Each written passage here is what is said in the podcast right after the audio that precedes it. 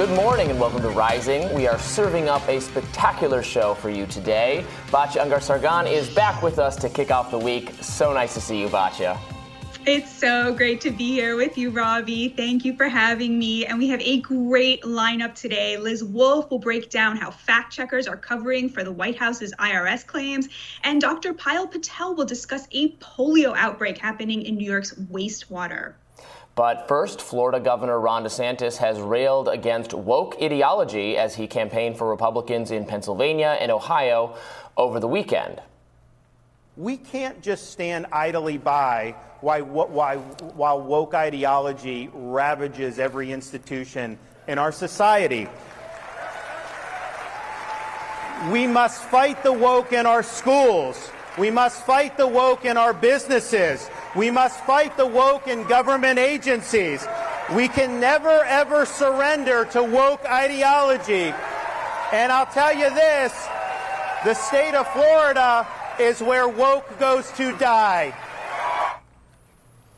Tomorrow, Florida will hold elections for school board races, which typically don't receive much attention, but according to Business Insider, DeSantis has taken note of the energy behind these local elections and has moved to restrict school curriculum on race, gender, and sexual orientation.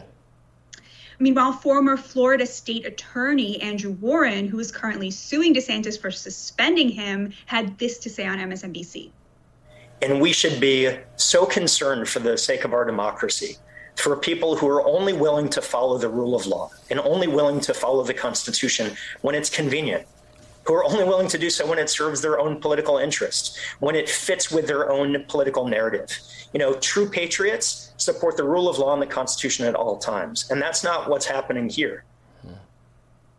You know, it's right, interesting, Robby. though, uh, for some yeah. of this, I feel like that is what's happening. Um, it's clear that so many voters um, not just conservatives, but many independents, some people who would vote Democrat on other issues, agree that, you know, whatever you want to call it, woke is a very funny word, but whatever you, you want to call it, this uh, identity politics, political correctness, the overemphasis on using perfect language relating to sex and gender, etc., uh, that people, majorities of people, don't want this being taught in schools uh, or in a sort of activist, you know, you're forced to comply with it sort of way for young kids. Uh, and they don't want it infecting uh, the government, and even at, even as consumers, as customers, they reject they've rejected it to some extent when businesses do it. When you know when uh, programming decisions are being made by Netflix or HBO or something or Disney uh, on a, on on a let's not offend people kind of way. Right? The people are speaking as consumers, it, it, to some degree, as par- participants in a democratic voter system, and they are saying they don't like it, and that's that's part of that's part of Ron DeSantis' success, right?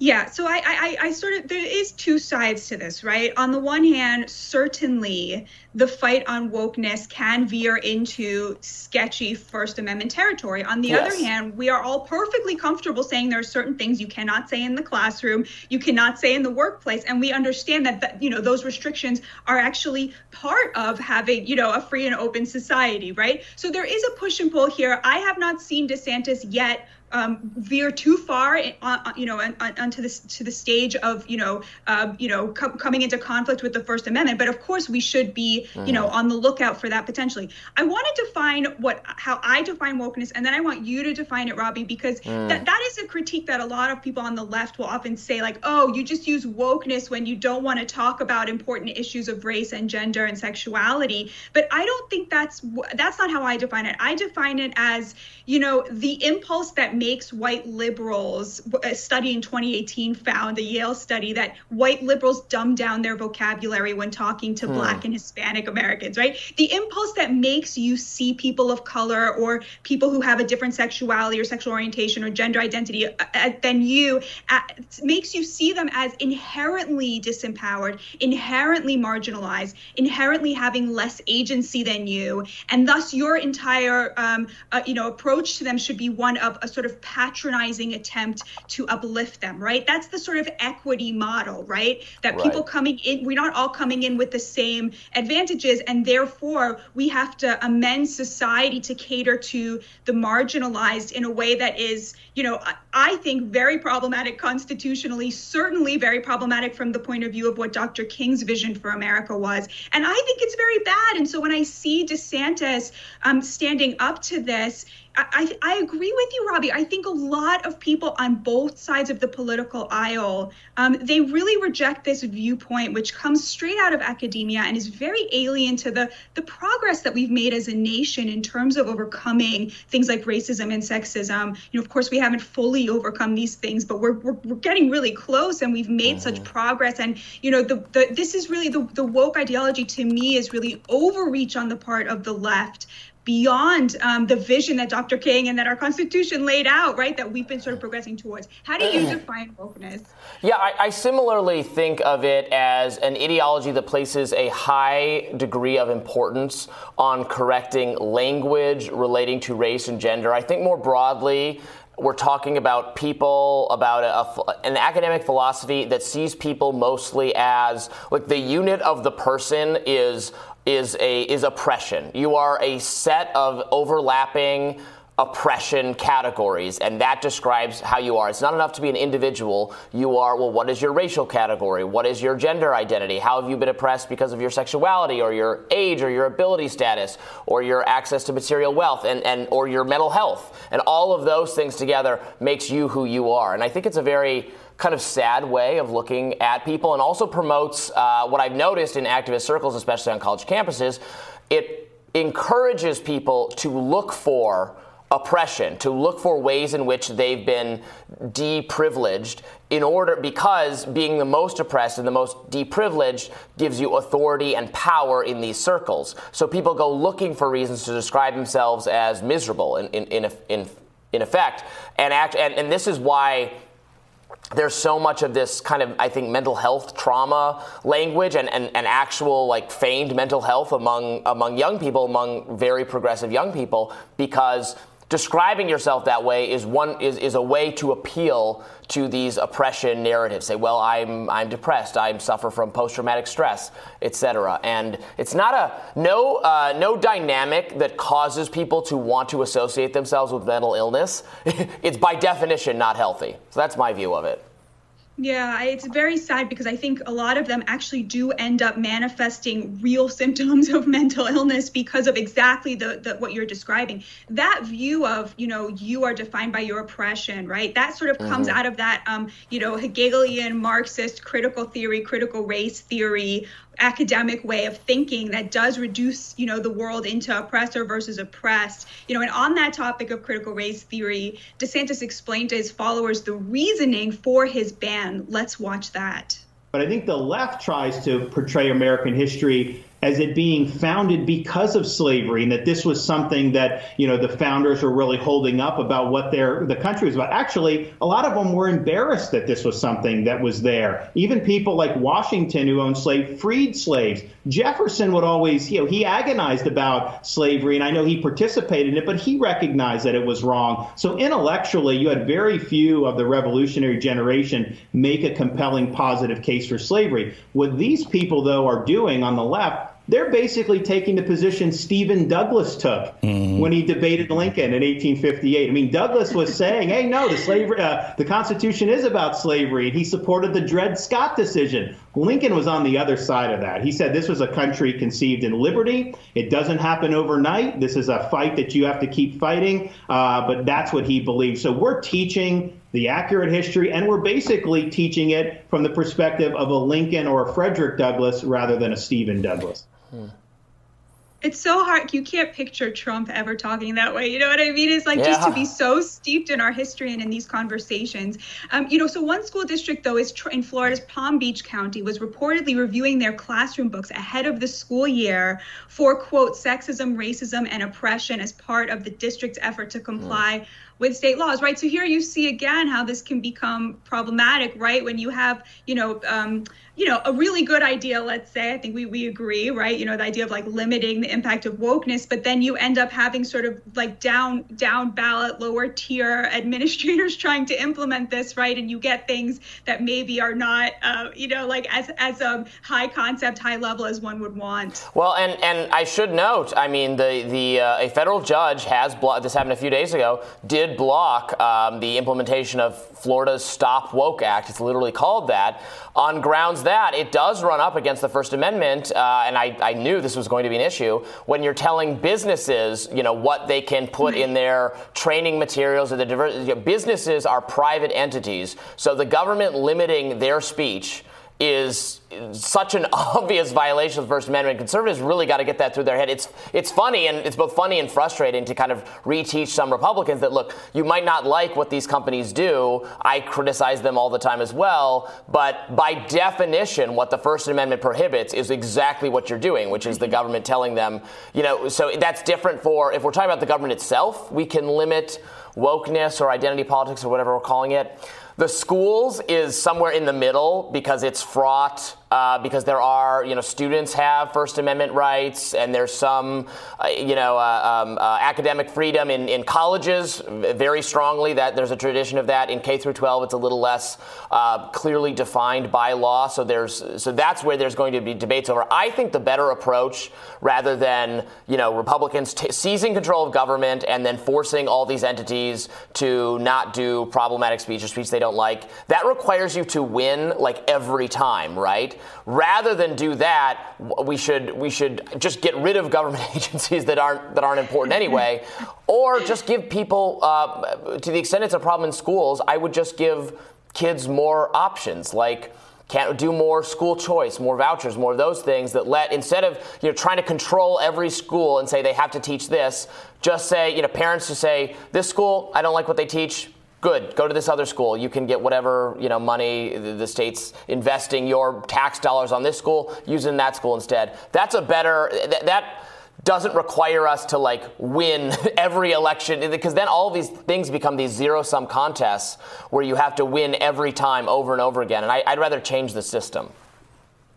Yeah I, I, think it's interesting to me i look at this less as um, a, a legislative victory than a political victory, mm-hmm. right? What DeSantis is doing is laying out an alternative to the woke capture of our institutions by right. the left. And in that sense, he doesn't have to win, right? If the legislature comes down on him and says, you can't do this, he still won, right? He still took that position. Politically, yes. exactly. Yes, he, absolutely. Took, took that stand and said, look, this is, we're not going to sit passively by, right? You know, it doesn't have to win every time. And um, it is interesting because if you look at what Trump did, he banned um, DEI trainings within government institutions, right? So it was a much more yeah. limited, right, but successful legislatively, right, uh, attempt to control this.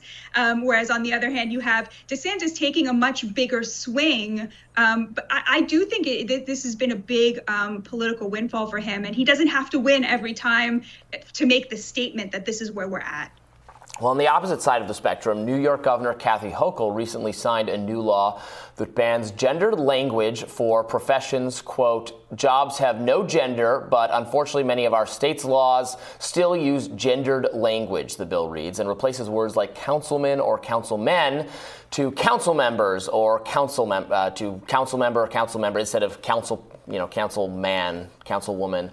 Um, look, I, I this is kind of I think it's kind of silly, um, and, and, to the extent they're always making. So I saw one of the changes was from inmate to incarcerated persons.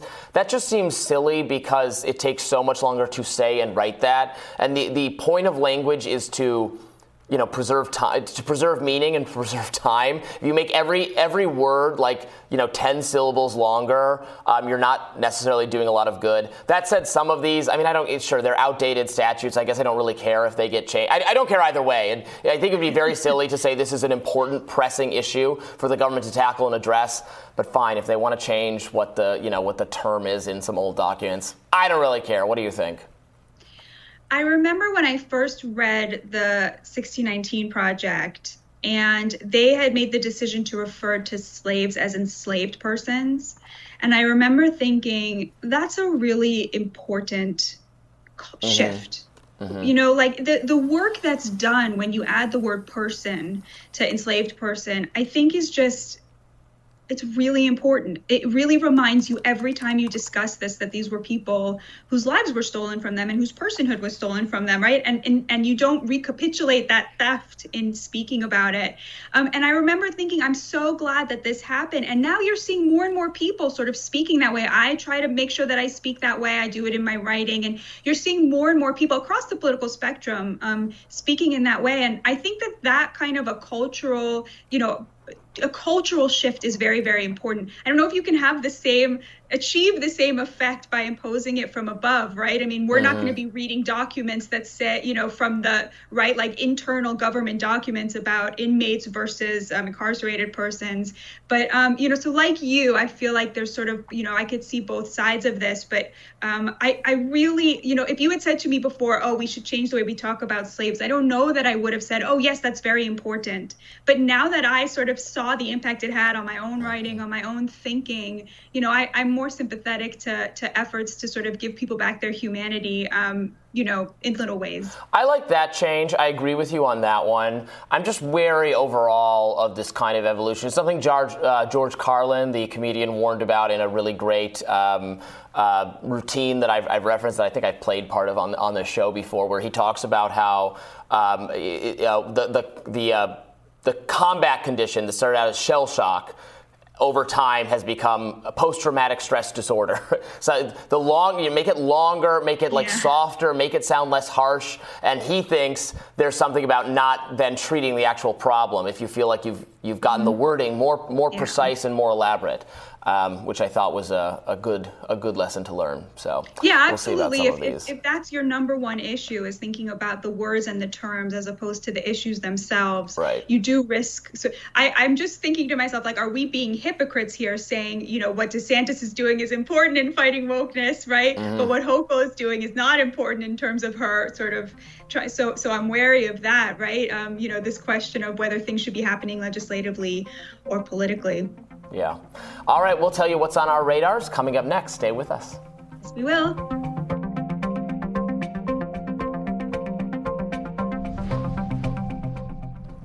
Batya, what's on your radar? If I told you the US had $10 billion lying around to be spent on an important project, I'm sure that each of you could come up with something worthy. Maybe we split it up and give 10 million families a thousand bucks each to help with gas and groceries during this difficult time. Maybe we use it to invest in building another semiconductor fab, reshoring manufacturing, and investing in national security.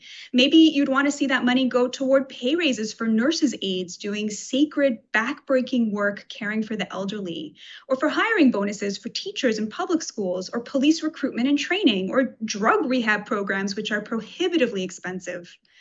I wonder, though, how many Americans would put sending drones to Ukraine on their list? And yet, that is exactly what the US government has done. The total amount of military assistance the US has shipped to Ukraine since Russia invaded in February is now $10.6 billion.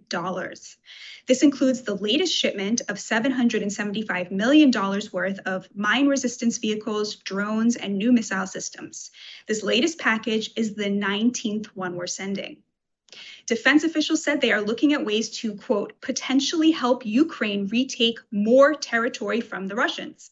We will continue to consult with the Ukrainians to make sure that we are providing them what they need when they need it, a senior defense official told the Wall Street Journal on Friday. Really? What about what we need when we need it? What exactly is our national interest in helping Ukraine retake more territory from the Russians? If it were of such national interest that Crimea or the Donbas region belonged to Ukraine instead of Russia or Russia backed separatists, surely we would have gotten involved in the conflict back when it began in 2014. That's when Russian President Vladimir Putin invaded and annexed the Crimean Peninsula, a move that a referendum found was popular among Crimeans, though the referendum was contested by the international community. Then there's the Donbas region in eastern Ukraine. After the 2014 Euromaidan revolution that ousted the pro Russia Prime Minister Viktor Yanukovych, Massive pro Russia protests swept eastern Ukraine, home to many ethnic Russians. These protests escalated into a war in the Donbass, where Russia backed separatists in Donetsk and Lugansk eventually took control and seceded from Ukraine, becoming self declared republics with overwhelming support from the local populations, at least at the time. The separatist republics and Ukraine signed what's called the Minsk Protocol, which called for the reintegration of the Donbass into Ukraine, but with a level of autonomy. And that agreement, of course, Putin essentially erased when he recognized the independence of Donetsk and Lugansk just before invading Ukraine in February of this year. But this is a crucial point. Putin didn't recognize the Donbass as part of Russia, but rather as an independent buffer zone between Russia and Ukraine. More importantly, Putin's recognition of the separatist republics as independent was a recognition of the status quo. Donetsk and Lugansk were independent in February of this year. What exactly is the US national interest in paying $10 billion to change that status quo? I understand wanting to support our allies. But if the argument is that Putin's invasion of Ukraine was evil because of the lives lost, an argument that I wholly agree with, surely the opposite of that, the position of virtue, would have been to end the killing as soon as possible. Instead, we have chosen to prolong it, arming Ukraine to the level that it now thinks it can win this conflict and, quote, retake more territory from Russia, as the security official put it. We took away any incentive for Ukraine to come to the table and negotiate. The opposite, we signaled that we were in this fight for, quote, as long as it takes, as President Biden put it, when asked whether we would be supporting Ukraine indefinitely. G7 leaders this week pledged to support Ukraine, quote, for as long as it takes. And I'm wondering if you would explain what that means to the American people for as long as it takes. Does it mean indefinite support from the United States for Ukraine? Or will there come a time when you have to say to President Zelensky that the United States cannot support his country any longer? Thank you. We are going to support Ukraine as long as it takes. You heard the man, as long as it takes. As gas prices skyrocketed by 50%, we doubled down on prolonging a conflict that kept gas prices higher by sanctioning Russia and its oil. And if you complained, you were called a Putin stooge, shown pictures of Ukrainian casualties, and told to buy an electric car. Of course, I believe territorial sovereignty is important. I think Putin's invasion was a terrible mistake that cost many lives. But the conflict could have been ended just two weeks after the invasion when Putin put three conditions on the table for immediately withdrawing troops. Russia told Ukraine in the first week of March that it was ready to halt military operations, quote, in a moment if Ukraine met three conditions. It must acknowledge Crimea as Russian territory, recognize the separatist republics of Donetsk and Lugansk, and change its constitution to enshrine neutrality, meaning that it would no longer be seeking membership in NATO. It is crucial to note that these three conditions were all already de facto true at the time of Putin's invasion, meaning he was willing to end the conflict just 12 days after it began in exchange for recognition of the status quo lest you think that Ukrainian President Volodymyr Zelensky would never accept such, such, conditions, that same day he told ABC's John Muir that he was open to compromise on all three. Here is that clip, which aired on March 7th. Mr. President, I wanted to get your reaction to what the Kremlin announced just a short time ago. They called these conditions to end this war.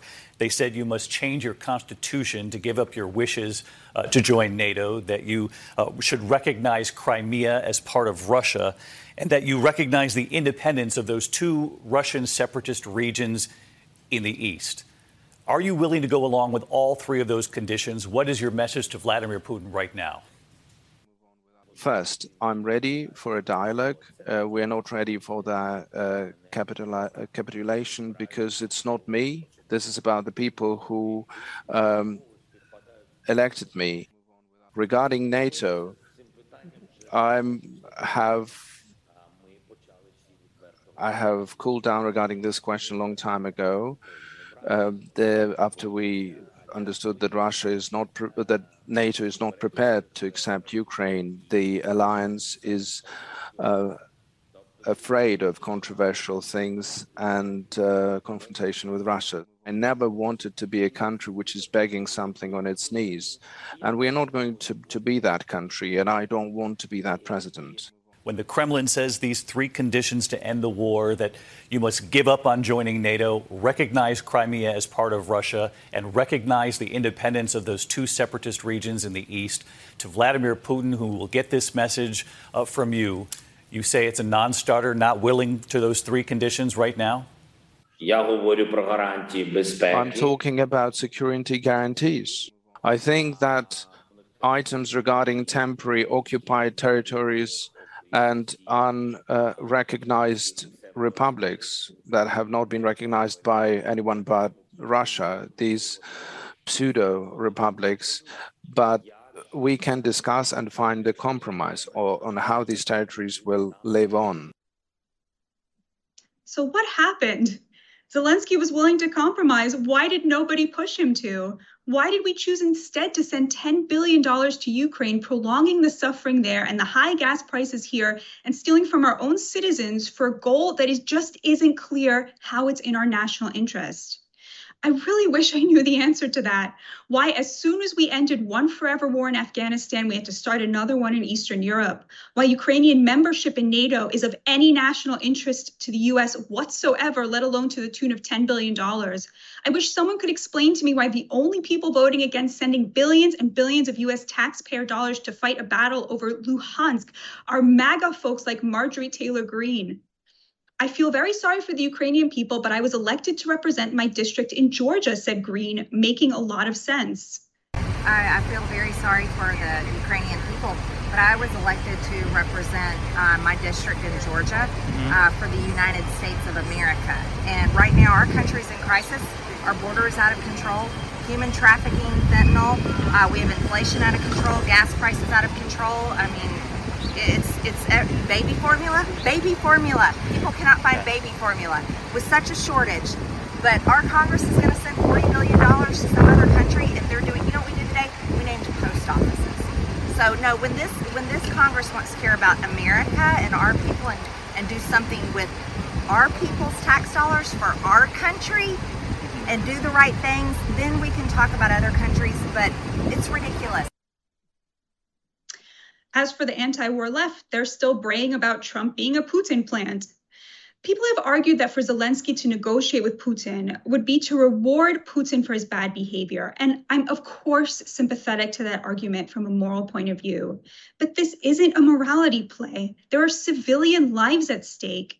And while, let me say this again, I think Putin's invasion of Ukraine was horrifying morally and disastrous politically, thuggish and murderous behavior there seems to me little evidence that his territorial ambitions extended beyond the eastern side of Ukraine, which has, at least since the Orange Revolution, been part of a tug of war between Russia and the US. And the question of rewarding bad behavior is really mostly applicable if the perpetrator is likely to reoffend, something that is very unlikely given how much Putin has struggled to integrate just Crimea. Not only that, but we know that massive amounts of our military aid is not even making it to the front. CBS deleted a report on the subject in response to pressure from Ukraine. But before it did, it found that of the $10 billion in aid, just a third actually made it to the front. The rest is disappearing into the hands of oligarchs, political power players, and of course, the neo Nazi Azov battalion, which committed mass rapes, including of a mentally disabled man, and other atrocities in Donetsk in 2014. This is where your taxpayer dollars are going. Meanwhile, Europe has decided it is no longer interested in funding this conflict. Throughout July, Europe's six biggest countries offered Ukraine no new military commitments. Remember when President Trump said we were patsies for being the only ones funding NATO? Thanks to our military aid, Ukraine has been able to hit Russia in Sevastopol, Crimea, as well as deep behind the front line. An ammunition depot in the Belgorod region was set on fire on Thursday, and U.S. mobile rocket launchers hit Luhansk last week. Now, both Russia and Ukraine are accusing each other of planning to attack a Russian occupied nuclear plant, Europe's largest nuclear power station. The Russians have control of the power station, but it's being manned by Ukrainians, allowing both sides to predict false flag operations. The world is on a verge of nuclear disaster, tweeted Zelensky this weekend. How long will it take the global community to respond to Russia's irresponsible actions and nuclear blackmailing? There's some irony to Zelensky's tweet. In what universe has the global community ignored Russia's invasion? Recall as well that Zelensky's first demand during the conflict was for the US to establish a no fly zone over Ukraine, which would have turned this from a proxy US Russia war into an actual nuclear US Russia war. Most recently, the daughter of an ultra nationalist known as Putin's brain, Alexander Dugin, was killed in a car bomb outside of Moscow when a car she was in exploded and burst into flames. Ukraine is denying involvement in the attack, but Russian nationalists are demanding retribution. Maria Zakharova, Russia's foreign ministry spokeswoman, said that if the attack was organized by Ukraine, it would amount to state terrorism. The escalation will no doubt come with more requests for military assistance, ones our elected officials will no doubt be eagerly to, eager to heed. Unlike the Europeans who seem to have tired of the situation, or at least decided that Putin is not enough of a threat to them to continue funding Ukraine's resistance to him. One can admire Zelensky for doing everything, saying anything, and posing with anyone to help his country, while also pointing out that in acquiescing to his demands, our leaders are doing the exact opposite, selling us out for a country whose interests are just not aligned with our own. If Putin wins in Ukraine, he emboldens autocrats all over the world. If Ukrainians defeat Putin, they will embolden Democrats all over the world. The stakes of this war are global, tweeted Obama's ambassador to Russia, Michael McFaul who in now deleted tweets also suggested that Putin was actually worse than Hitler because Hitler didn't kill German speaking people, apparently. 165,000 German Jews murdered by the Nazis would beg to differ. But McFaul has it backwards. What makes Zelensky's leadership impressive is his willingness to demand that Western leaders put aside their own interests for the interests of his people. And what makes our leaders cowards is their unwillingness to do the same for their citizens, which would mean saying no to Zelensky the thing that would actually embolden Democrats all over the world would be for them to act democratically and find out what their citizens want their taxpayer dollars to be spent on. And this just isn't it. Mm. Robby, where are you on, on aid to Ukraine? No, I'm with you. Look, the, this war is only going to end if there is a negotiation between Zelensky and Putin, probably involving some loss of territory, territory that frankly was not controlled by Ukraine in the first place, to Russia. That's it. This whole we'll give them, we we are with them, whatever it takes, we'll give them whatever they need, is an attitude that will have this war go on forever with people dying, with domestically our economy be, being harmed. Clearly, there's no appetite among the American people to keep doing this, which is why this is so frustrating to make it about democracy. Democracy, by the way, which Zelensky is, is not governing in the strict um, uh, principles that one needs to adhere to to be, you know, in, in, in a as a Western kind of liberal government um, by by centralizing the media, by banning opposition figures in his own party you know, it, it, confuses the stakes of what we're even fighting for, uh, which is something that is, is nothing new to our wars, where, you know, we're uh, in the Middle East when we're arming, you know, one revolutionary group against another, all with terrible records on terror and all those sorts of things. And then, and then we don't have any control once we give the weapons, once we give the aid does it always stay in the possession of the people we've armed? No. How many times do weapons have to end up? Do, do, the stakes then change, and now we're, no, you know, our old friends are no longer our friends, and they have our weapons, or the weapons end up with someone else? So it's uh, it's it's a situation we've been down through so many times. Look, if we could have, if we could have stopped Putin from invading the country, if we could have quickly knocked Russia out of the war, that would have been one thing. Clearly, we can't. We just can't. And it's frustrating because, like you said, right, we, we don't want Putin to have done this. It's his fault. I place all blame on him. But uh, we have to be realistic about the limits of U.S. power, and we're not going to start World War III over this. And in that case, got to negotiate. So I, I, really appreciate you um, talking through our audience about what's going on. Thank you, Robby, and I'm excited to hear what's on your radar next.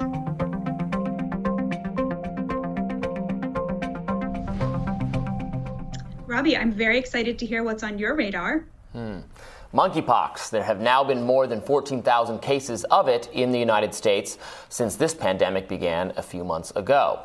That's an alarming statistic because while the disease isn't particularly fatal, in fact, there have been zero deaths reported in the U.S. from it so far, it is really, really painful and it can leave scars from the rashes and the lesions that appear on the skin when you get it. Now, we already have a vaccine that works for monkeypox, but the American public health bureaucracy is already behind the curve when it comes to administering this vaccine. Indeed, the FDA and the CDC already repeating many of their early COVID mistakes, and they're not alone because the mainstream media is also repeating so many of the things it got wrong about COVID. Most notably, many in the media are trying to scare parents into thinking that their kids are in danger of catching monkeypox as they return to school this fall. In fact, a recent stunningly bad article in the New York Times suggested that parents who are worried about monkeypox should just go ahead and stick with all the COVID mitigation strategies washing down everything, social distancing, and of course, masks, masks, masks, and more masks. The Times article was titled How to Protect Against Monkeypox as School Starts, and it does acknowledge that monkeypox is not spread anywhere nearly as easily as COVID, and that so far children are not at any statistical risk of catching it. So maybe we could have stopped there. But then the Times reporter had this to say. Parents who are concerned about the virus may also be relieved to know that many pandemic precautions and behaviors can be repurposed to protect children against monkeypox, wearing masks in crowded indoor areas, avoiding sharing personal use items, increasing the frequency of hand washing, and isolating at home when you're sick. This advice isn't coming in a vacuum, of course. It's coming at a time when most school districts across the country are bringing kids back without a masking requirement. That's not true everywhere, of course. Schools in the District of Columbia, some of them are keeping masks in place. But a lot of other districts have begrudgingly acknowledged that even the CDC no longer recommends this in many cases. Powerful teachers' unions, however, would prefer to keep kids in masks, or better yet, have school remote or maybe just canceled entirely. But right now, they've mostly lost that battle but enter monkeypox. We all know exactly what the media is doing. It's scaring people in service of pushing masks and other annoying public health measures because Team Blue wants people scared, wants them locked down, wants them isolated, wants to push these measures they've been pushing for three years. They're not stopping now. Just look at these headlines. So here's one from Newsweek actually more monkeypox cases found in kids as school looms. Salon said as students return to school, fears of monkeypox transmission linger. A local news site said experts concerned about monkeypox as kids head back to school. And then my favorite from Curbed. I've been bitten, I've been scratched by kids. That's quotes from teachers on the lack of monkeypox guidelines. They're, since they've been bitten and scratched in the past, obviously going to get monkeypox. Fear sells. It's the media's golden goose. They love to terrify readers but don't listen to them. That's because everything we know about monkeypox transmission so far tells us there's little reason to be worried about going back to school. Telling kids to wear masks to avoid monkeypox is insultingly stupid advice. So far, overwhelmingly, monkeypox is spread by men who have sex with other men, often in settings where they have multiple or anonymous sexual partners. Monkeypox is not only a sexually transmitted disease, but so far, sexual transmission among a certain subset of the population is responsible for something like 98% of all cases. So, yes, it's possible to contract monkeypox via non sexual contact. Several minors, including one just over the weekend in New York State, have done just that. They got the disease. We don't know exactly how, but non sexual contact is certainly a likelier mode of spread in those cases. But still, we are talking about just a handful of cases among the 14,000. There's no reason to think monkeypox is easily transmitted via non sexual means. It's theoretically possible, yes, but it's certainly not so likely that we need to routinely mask up out of some overabundance of caution in schools. What we need to do is make these vaccines and therapeutics readily available for the at risk population, men who have sex with men. Monkeypox, unlike COVID, does not spread very easily. So, if we vaccinate a substantial proportion of the at risk population, we will actually benefit from a herd immunity effect where these spillover cases that are already very rare of non sexually transmitted monkeypox infections, those are going to become even more frequent, even more infrequent. It would be crazy, truly crazy, to do anything different in schools this fall because of monkeypox. Only a media that is desperate to scare people would at this point even suggest that masking kids to stop monkeypox is something schools should be worried about or focused on. And I'm surprised at all the headlines I found from uh, people in the media. I guess I shouldn't be be surprised because you know, kind of freaking out about very trivial dangers. And it's not it's not a trivial danger. Again, if you fall into that very specific category, men who have uh, sex with men, often in public settings, uh, they should get absolutely vaccinated. But kid, the general population, there will be a case here or there, but there's no reason to think there are going to be like large outbreaks because of that. It's it's transmitted most easily through sexual contact, maybe occasionally non-sexual contact. But it's just, it's, we're not, there's no reason to be like, yeah, maybe the kids should just wear masks when they go back to schools, just in case. But I'm, I'm hearing that already, and you know you're going to hear more of it as, uh, as the school year really gets underway. So I'm going to ask you the question I ask you almost every week when you cover this stuff so well, which is why? Why are they doing this? Why are they? Why? Right. Why, that's a, it's a great question. It's a hard question to answer. I'm convinced that the powers behind Team Blue, media, teachers, unions, the relevant voices for this conversation, specifically on schools, they uh, are just totally set on being good, follow the science people. It's a, like a tribal identifier. If you were to give any ground on masking and social distancing, et cetera, it's like you're you're like all of a sudden you're a pro-Trump person or something. Like that is how tied up in their identity, following these public health guidelines are, you know, following the science, obeying the science. Uh, even though that's not what the science says anymore, it's not what the CDC guidelines say. And when you, you make your whole personality, your whole social identity about being part of a tribe where we distinguish ourselves or we identify ourselves by those who are most willing to undergo public health uh, disease mitigation efforts that are that are over the top and annoying to many people, then you're going to continue to do it, um, and, and you're going to feel, I guess, maybe more like you have to do it even more now that nobody else is doing it because you're a true believer. you you're still part of the team, part of the effort.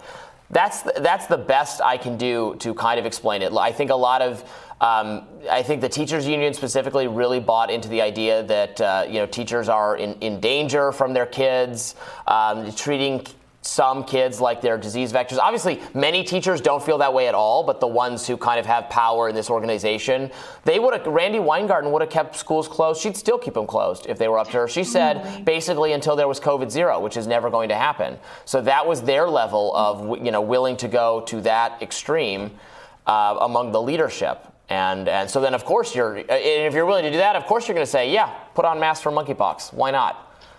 It's so crazy because it used to be like a joke that when you wanted to attack your political opponents, you would say, you know, what about the children, right? Do you hate children? Right. But here it seems like again and again the left's position is to sacrifice the children on the altar of their hatred of Trump, right? Their woke ideology, their embarrassment about, for example, where crime is happening and who its victims are, right? And who the perpetrators are, or where monkeypox is happening, right? Like there's this weird thing where um, they, if they feel that the truth is embarrassing somehow, somehow to their agenda, the first the, let's just make sure that the children pay the price, right? It's like this weird flex. And I just mm-hmm. don't understand how you know that went from being a joke about a political attack to they're really willing to sacrifice children over and over and over again. It's not nothing to keep kids home from school. It's not nothing to ask children to wear masks. It's right. not nothing to ask disabled children to wear masks. Like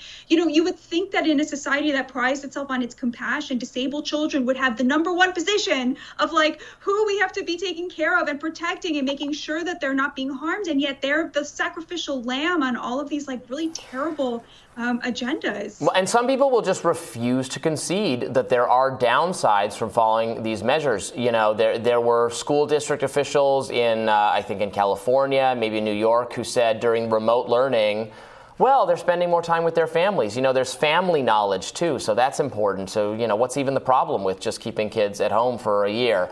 Uh, with masks, there are, you know, uh, uh, so-called experts who will say, "Oh, yeah, no, it's not. It's not harmful. They they like wearing them. They you want to wear them. It, it makes shy kids feel better, or something like that." What, what about learning to read? What about, you know, under all of us instinctively pull down our masks when we can't, when we were wearing them, and you couldn't understand another person. So if we do that, I, I imagine some of them have trouble, you know, understanding perhaps what their teachers are saying. So it's just uh, it, it, the refusal to concede that it it is it was a lot to ask uh, especially for kids who are not, who didn't have a lot to fear from COVID. And just like COVID, right now, have virtually nothing, statistically nothing to fear from monkeypox, nor does really anyone else outside of, of, uh, of the category we discussed, a category for which there are vaccines, and, and it seems like it's absolutely a, a good idea to, to take them, and that will have you know, socially beneficial um, effects. We, we can get this pandemic under control, but um, you know, you don't you, we don't need to worry about the back to school effort being hamstrung by monkeypox. But you know, some some crazy mutation for this virus. It could, I guess, the situation theoretically could be diff- different in the future. We know what the situation is right now. Let's not panic, please. Amen. Mm. All right, more rising when we return.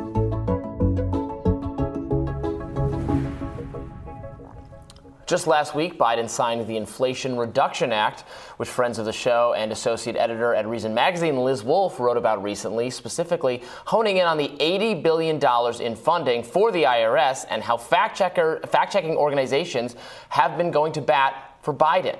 Liz Wolfe is here with us to discuss further. Welcome, Liz. Thanks for having me.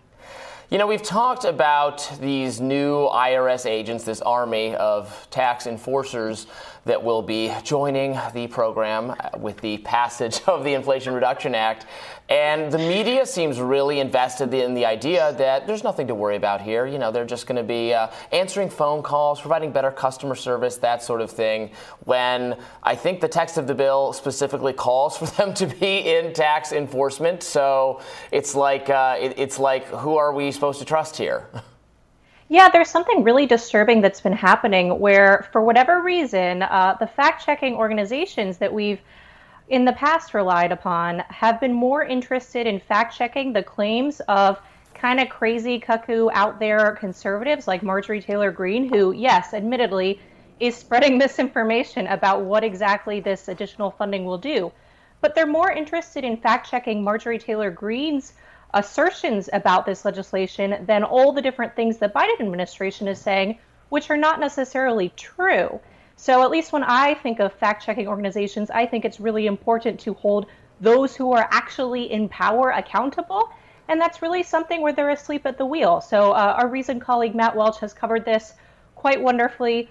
But if you actually go through and look at the Congressional Research Service report as to the breakdown of this additional $80 billion in funding, about $5 billion are going to be devoted toward modernizing the IRS's system, so updating their tech. About $3 billion uh, is going toward taxpayer related services.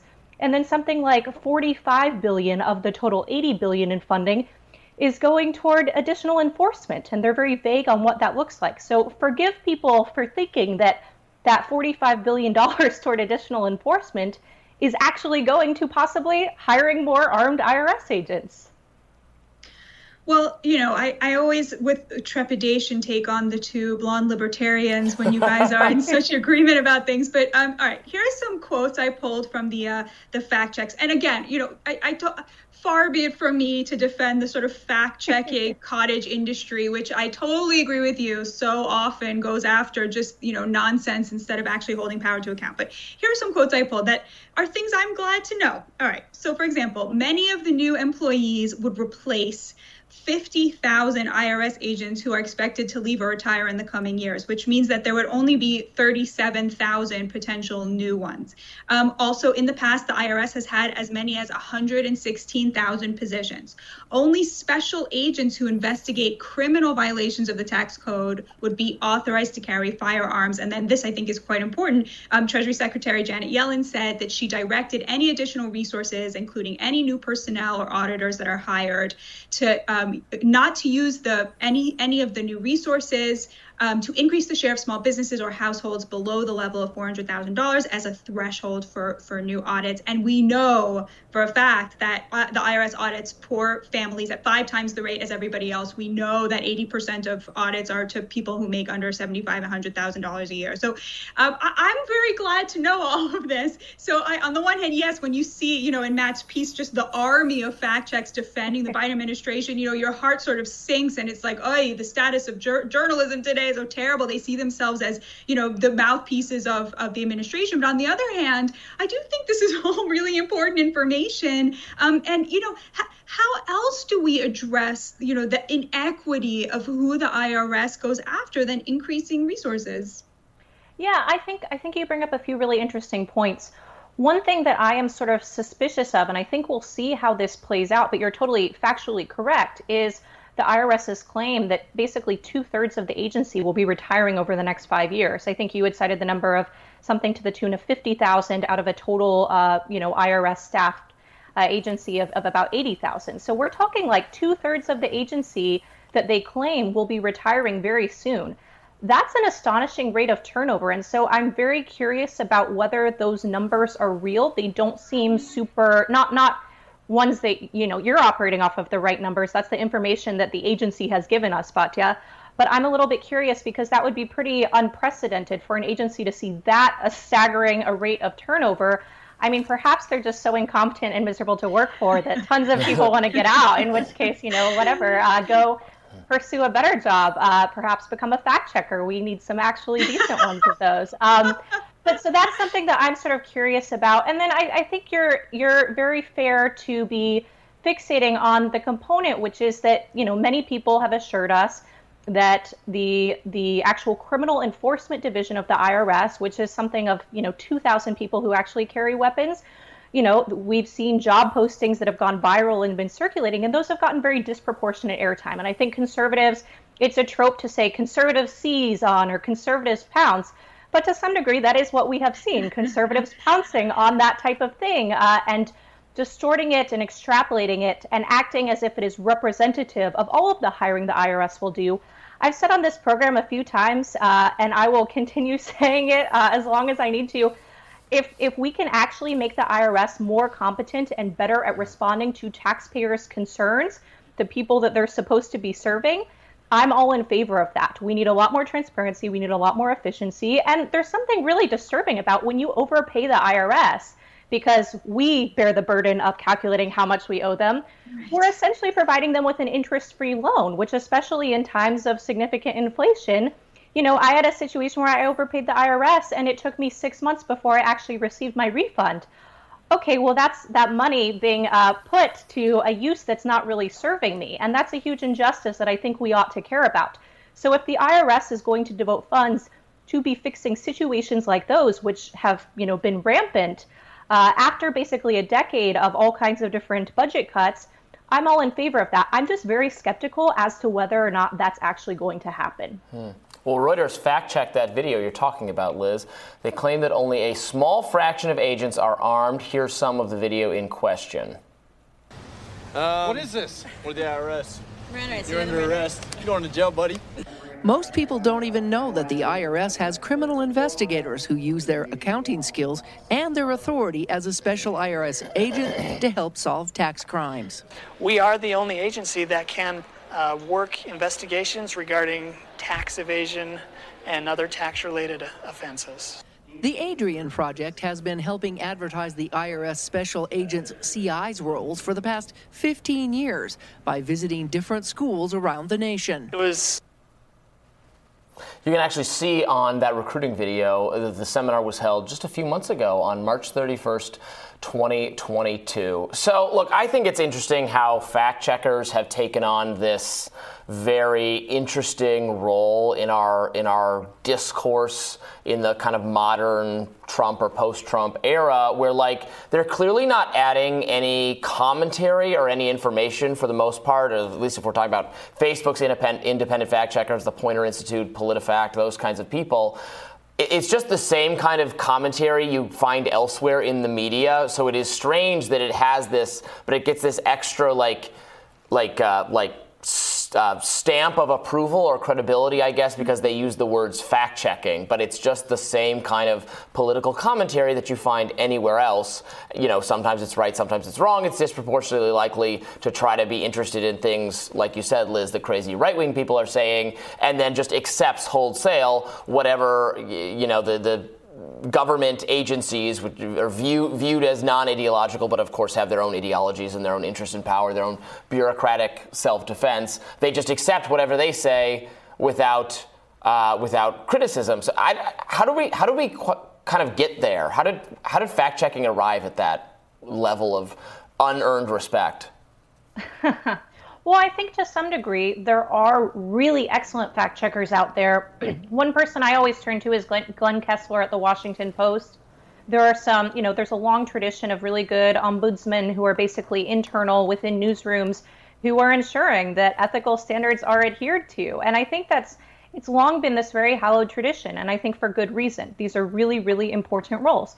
But then I think we saw an interesting shift where we saw, you know, organizations like Poynter and Reuters and and PolitiFact and all these different things be really focused not just on this internal check on journalistic ethics, but this externally facing uh, role where they're basically trying to take the general public through the process of, you know, how do we evaluate which facts are true and what, what's political spin and what's not. And I think for a long time this functioned relatively well. But I do think what what started, uh, what has roots in this like interest in transparency has really become something that's not transparent at all. And this is like a something that I keep being really uh, fixated on, perhaps to an unhealthy degree. But like when we see the Twitter fact checks, because now social media sites are doing these uh, and putting uh, affixing little warning labels onto different tweets that people are posting, we don't know who these Twitter fact checkers are who are writing these things. So I'm expected to take this company's word for it, but I'm not really sure like you know for all we know it could be a 22 year old uc berkeley grad who's you know completely underpaid sitting in some dark room somewhere who knows jack like i don't know. They're not providing us any information about who these people are. And so if, if we're focusing on transparency and if all of this was done initially in the interest of transparency which is a very noble thing we've really dropped the ball on that and I think that's true for sometimes for PolitiFact. That's true for some of these bigger fact checking mm. organizations, not just the the Twitter fact checking panels or the Facebook mm-hmm. teams that are doing this. So I think in general, knowing the actual people who are doing this, understanding who is on these teams that are making these editorial decisions, especially at these social media platforms, uh, to decide what gets trending and and what ultimately becomes receives a fact check I think that would be a really positive step in the right direction, and nobody really loses out as a result of that. I think both left and right are their sense of trust is bolstered the more they know who's working on these things. Mm, so, as, in my view, this is just a very small thing that these social media companies could do to increase transparency. And I think, you know, we would all be well served by this. But for whatever reason, they're more interested in playing this very partisan game than actually truing back to their mission. Yeah, Liz Wolfe, thank you so as... much for joining us today. We really appreciate it. Thanks for having me. And we'll have more Rising right after this.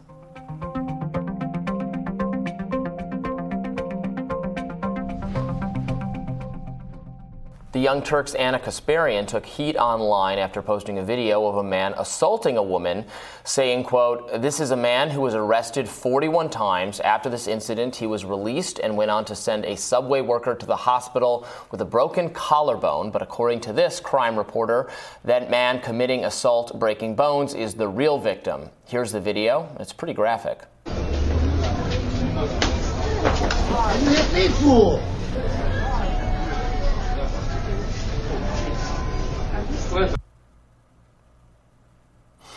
And so then Ana Kasparian was getting a lot of criticism online from the left on Twitter, other places.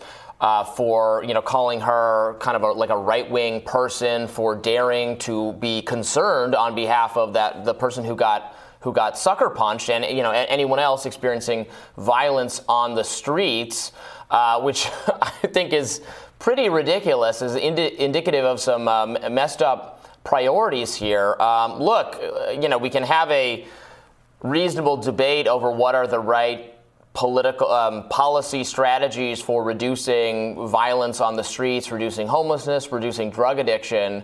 But um, I, I don't. What is wrong about being outraged that that is something a random New Yorker has to experience? That it's it, obviously that's that's horrible. That's wrong. That's horrifying. And uh, I am I am just as sickened about it as Ana Kasparian is, but I, am not a, I'm not a progressive in, in good standing with progressives. So I guess it, I guess I'm not betraying any team to say it, it sickens me. But I, I guess uh, for Ana's for progressive people, it's different. But you probably, uh, you know, Batya, as, as, someone who has been on, uh, I, I, know you're a very independent thinker, but you've been associated with those circles and, and that ideology, and, and, you've been very, very critical of it. And I know you're um, concerned about rising crime. Um, so you've probably gotten a lot of the, the kinds of criticism Ana Kasparian's getting now the thing is she was getting it from both sides you know mm-hmm. the progressives who you know prioritize criminals and mentally ill homeless people and drug addicts over their victims. But she was also getting it from the right who were saying well you're a progressive. Your website is full of articles talking about defunding the police and police accountability and this is where this leads. And i i so identify with where she's coming from as somebody who myself went through that journey of first pushing for things like bail reform and then realizing the costs of them and that maybe these you know there were a lot of mistakes made due to some you know i don't didn't have that much power but you know things i advocated for that i now th- see as very dangerous and bad um, and i have mm-hmm. to say like one of my one of the things i hate most about online discourse is when people um, come for someone for finally arriving at the right conclusion. Like you don't have to criticize someone for taking the time to go through, um, you know, to honestly reassess their position. You should be cheering that on. And um, I, I, totally agree with you. Seeing progressives get upset at someone for standing up for, can you imagine a more vulnerable person than the woman who got punched in that video? An elderly Asian woman, like, how do we, as a mm-hmm. society, not say like we must protect people like that we must respect people like that you know to to arrive at that stage in life to get punched by somebody who's been arrested 41 times and then have the people who see themselves as the compassionate people side with the person who did who punched you. I mean it's just it's so disgusting. And it's i think it's why you know just to bring it back to politics this is why people like ron desantis are getting so much traction on both sides of the political aisle because there is a sickness in the progressive movement. It's compassion. It curdles into cruelty because there are no limits on it and they have this woke way of defining who deserves compassion and who doesn't, and it always excludes people who you would think actually deserve compassion. Children the elderly minorities living in, in, in poor neighborhoods where's the compassion for these people? You won't find it on the left anymore. Hmm.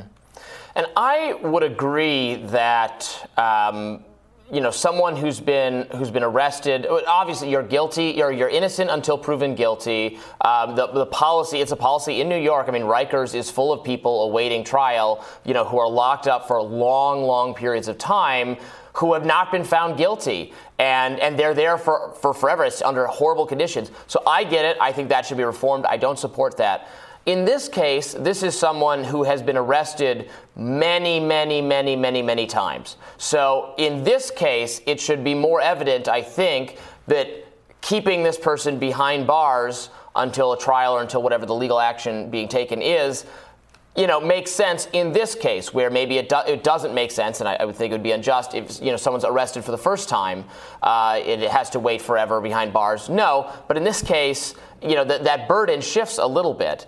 And look, I take the point that maybe you know mental health resources or you know getting get help helping this person with drug addiction, um, uh, you know keeping them in a mental health facility rather than the prison, all those things would be better. Sure, fine. Let's talk about that. Let's talk about what strategies are being employed to make that the default. But that doesn't change the fact that this person is on camera punching someone, totally unprovoked, a random person on the street. And at that point, you can't just handle this as a. It's, then it's not just a mental health problem. It's a violent. He, he clearly committed a violent act, and we, the. If, if you think the government has any legitimacy or any purpose, its main purpose is to protect people from violence, from random violence, uh, from other people initiating violence against them.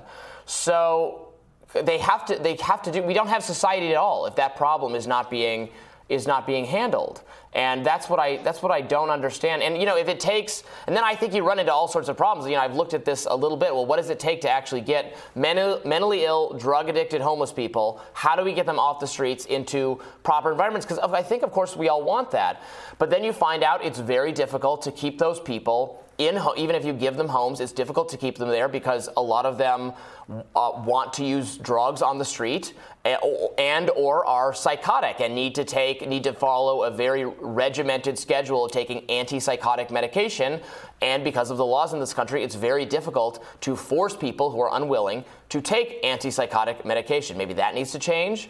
Um, th- there's an area where my libertarianism um, you know my instinctive well no you can't force medicine on people if they don't want it or you shouldn't has run up against it well this is a significant uh, significant problem and you know maybe uh, I've had to change a little bit of how I think about that.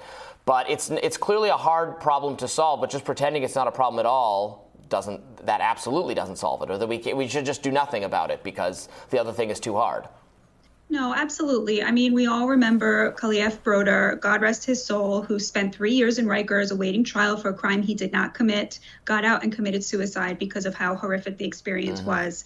Um, you know, we all remember examples like that. And of course, people like that, you know, speedy trial is one of the, you know, bedrocks of our Constitution and it's until proven guilty, et cetera. But, you know, th- that's not this this situation. You have violent criminals who are preying on the vulnerable over and over and over. And the same crowd that cheered on vaccine mandates right? They've cheered mm-hmm. on forcing people to take a vaccine that does not do what they said it was going to do, right? The, those same people think that, you know, total bodily autonomy to the mentally ill who are a danger to society and a danger to the most vulnerable. You know, these people are preying on children, the elderly, anybody they can who they think can't de- can't defend themselves. And so I, I just think it is so horrific. And, you know, kudos to Ana Kasparian for standing up to her side and mm-hmm. standing up for that woman and saying the truth. Yeah, a danger to uh, to other people, a danger to you know random citizens on the street, and a danger to themselves. It doesn't feel yeah. humanitarian, you know, to just let these people um, go through this experience and, and, and not do more. Um, you know, whether that's uh, a better, more a more sane criminal justice response, a mental health response, whatever it is, we have to do it because it's just becoming and and, it, and I think it I think it is really cruel to you know dunk on people like Ana expressing outrage that this is allowed to take place. It's just it makes no sense to me that your sympathies are just automatically the other way, as uh, as some progressives, some liberals were you know watching this uh, happen on social media. All right, we'll be back with more Rising in just a minute. Stay with us. Polio tormented America and Europe until the 1960s, paralyzing more than 15,000 people a year in America and 8,000 in Britain. And that was mostly children, according to The Economist. The invention of a vaccine set the world on a path to eradicate the polio virus, but in June, a 20 year old man was paralyzed by polio in New York. And in recent months, the virus has turned up in wastewater samples in London and New York. The type of polio virus detected in London and New York is a vaccine derived strain, a rare mutation originating from the oral polio vaccine, according to The Economist. Dr. Payal Patel, an infectious diseases physician and assistant professor at the University of Michigan Medical School, joins us now to weigh in on the virus's return. Thank you so much for joining us. Yeah, definitely. Glad to be here. So, what can, tell us what is meant by vaccine derived strain? What does that mean? Yeah, you know, this whole issue can be really complicated. Um, and so I'll, I'll try to break it down as simply as possible. But, um, you know, when, you know, in the 50s and when polio was kind of running wild in the United States and throughout the world, we didn't have vaccine. And so that's why so many people unfortunately got ill, had things like paralysis. And really around the same time, two vaccines came out one is the one that we use here in the United States, and that's an inactivated vaccine. So it's it's not a live virus. That's what all of us got vaccinated with as kids. Um, it there's also a second vaccine that came out that's actually a little bit easier to give because you don't have to refrigerate it as long. It's um, you can just give it to kids in their mouth. That's what's used throughout the world. That is a live virus vaccine. What that means is it works really well, but it can have some side effects. And so, what seems to have happened in New York is actually that someone who got vaccinated outside of the US mm. probably came here and was shedding that live virus. And that person who unfortunately did get infected was unvaccinated. So at the end of the day, the people who are still at risk for any kind of polio are folks who are unvaccinated. So, complex issue, but at the end of the day, the sentence that I would say is you're really only at risk if you're unvaccinated. Uh, thank you so much for that breakdown. That was so clear and so helpful. Um, you know, we are at a time when vaccines are very much in the news. Uh, we do know that we have a lot of neighbors and fellow Americans who are vaccine hesitant when it comes to coronavirus, that they were not convinced that this was the best way to protect themselves. I wonder, Dr. Patel, what would you say to people who are looking at this, you looking at a vaccine that ended up actually giving people or creating a situation in which people were vulnerable and exposed and even got the very thing it was promising to inoculate them from? How do, how would you address somebody who said okay well i'm going to take that as you know further information when making you know decisions about for example the covid uh, vaccine yeah, I mean, I think that polio is actually a, a, great story in showing how well vaccines have worked. If we think about our grandparents and, you know, what was happening at that time when they were young, you know, it was really scary to go out and go to the library, go to the store. You had no way to protect yourself from getting this virus or your kids from getting this virus and you never knew what could happen. We saw even one of our own US presidents unfortunately get paralyzed from polio. And so you've really seen over the last 50 years very very few to zero cases of polio in the United States because we have vaccinated all of these generations of children, and we have not seen any cases of polio due to the vaccine. It's a great story. Mm. And so, unfortunately, what we're seeing now is that folks who have remained unvaccinated, that vaccine hesitancy that has unfortunately hit some communities harder than others, leaves those children and young adults at risk for polio when there really shouldn't have been a need for polio to come back to the United States. Mm. Well, because the polio vaccine, you know, works differently, right, than the COVID vaccine, which was, you know, we were told, or we, some people had promised initially that if you get vaccinated from COVID uh, with the vaccine, it seems like you're not going to get COVID. Well, okay, there's going to be rare breakthrough infections. Now we all know, you know so, so many people have gotten it after having gotten vaccinated. That the vaccine, while offering protection against robust um, illness and, and, you know being helpful to people who are at heightened risk and all that. Uh, that's good, but the vaccine is not preventing cases um, itself, and that has, I think. Um, helped to increase maybe the hesitancy, hesitancy about vaccines in general because that you know talking point about the vaccine ended up about the COVID vaccine ended up not being the case. So is it important to then, you know, distinguish the COVID vaccine from a vaccine like the polio vaccine, which does in fact stop you from getting polio, not just improve your outcomes with polio, but actually stop you from getting it, unlike the COVID vaccine? Yeah, you know, I think that um, yeah, I think they're all all of these. Unfortunately, every infectious disease is is very different. Um, and again, I think that the the polio vaccine and and the stories really, you know, that that we've probably heard or read about from people that we know in our own family that were affected. I think that there really was at between the 50s and the 80s in the United States a sense of really trying to protect children from having to suffer from this horrible disease. And that really led to, you know, a lot of people getting vaccinated against polio. It was really a different time, a different kind of sense of thinking about vaccines. Even before COVID and before this last pandemic, unfortunately, vaccine hesitancy has been something that we've been dealing with in the US and internationally. I think it's a really complex issue. Um, but you do see some of the same factors come through that have been leading to, unfortunately, parents making these decisions for their children that leave them at risk, not just for polio, COVID, all sorts of other infectious diseases, including measles. So I think really, you know, if you want to learn about vaccines and how they work and how they've really worked, polio is a great example.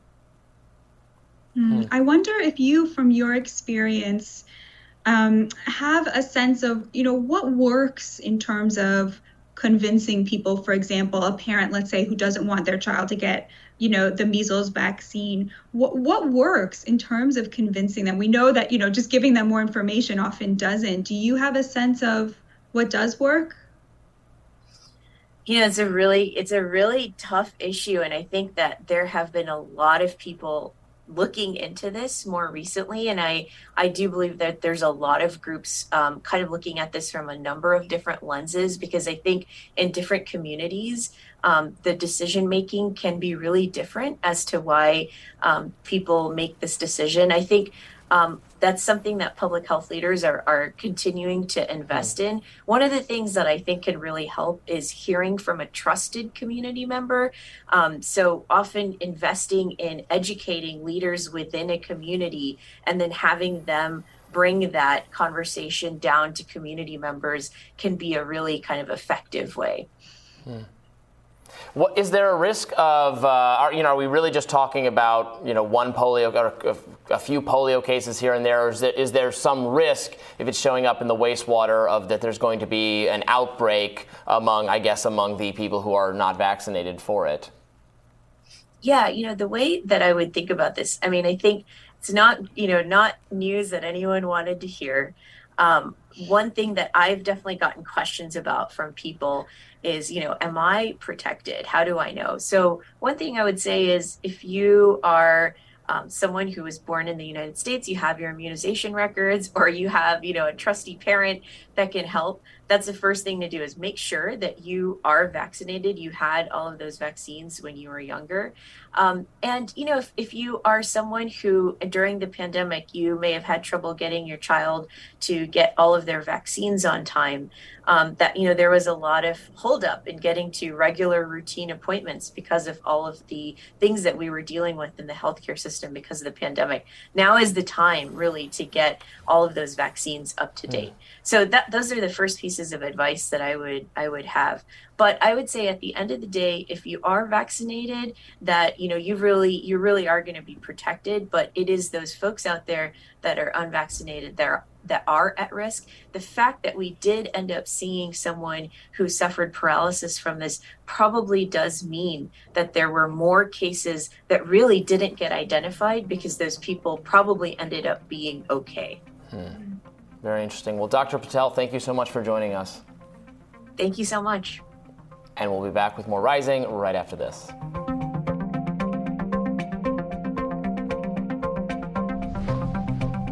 Some new polling from NBC News shows nearly 75% of the country feels that we are headed in the wrong direction under President Biden, while just 21% feel that the nation is headed in the right direction. Meanwhile, 55% of those surveyed disapprove of Biden's job in office, while 42% approve. The poll also found that 58% of Americans feel worried that America's best years may already be behind us. Yikes. Now, when it comes to Biden's handling of the economy, 56% of respondents disapprove of that very issue, according to the poll. 68% say the country is already in a recession, no matter what they're being told by the expert class. Now, host of Straight Shot No Chaser podcast, Tezlyn Figaro, is here with us to discuss. Welcome, Tezlyn. Thank you. Always glad to be here. Glad to have you with us. So more bad, more bad polling news. It's just endless for the Biden administration. You know, what could they do to right the ship at this point? I guess what difference would it make because they haven't been listening? Uh, the polls have consistently said over and over and over uh, that people are not happy with the direction that this country is going in. But I want to remind folks, uh, Joe Biden never ran on policy. Do anybody raise your hand if you remember him him actually running on policy? He's always ran on healing America. If we really want to be honest about the fact of the matter, his one job and one job only, at least in his mind, was being a replacement for Trump. So uh, folks weren't that excited about Joe Biden. Uh, even folks who uh, voted for him, uh, those who were actually realistic and living in the real world, they never really expected much uh, out of this president. Remember, he did have to run three times in order to win. And in order to, for him to win, they had to do quite a bit of finagling uh, to get folks to get behind Joe Biden. So Trump was the reason why Joe Biden is in office. Uh, people weren't happy with him then; they're not happy with him now. And so, what I would say, if they want to right the, sh- the ship, of the Democrat Party, uh, they need to start getting a better bench and talk about what they're going to do in 2024. And, and, Joe Biden needs to be honest about it and say, "I'm not running again. I was there as a place filler, uh, and let's move forward and see, you know, who would be the next uh, person on the bench that could probably take the country in the direction that the polls are begging them to do." Hmm. But isn't that person Kamala Harris? I mean, how could it be anyone else? There's no universe, I think, where she steps, despite the fact that she's not not any more popular than Joe Biden. In fact, she's less popular. There's no way she steps aside for someone else, having been elevated to the vice presidency, having been prepared as Biden's successor. That's what I think you know, kind of cast some, throw some cold water on the idea that Biden's going to step aside at all because if he steps aside, he's just step aside, stepping aside for Harris. And what is does that what does that help the Democrats at all?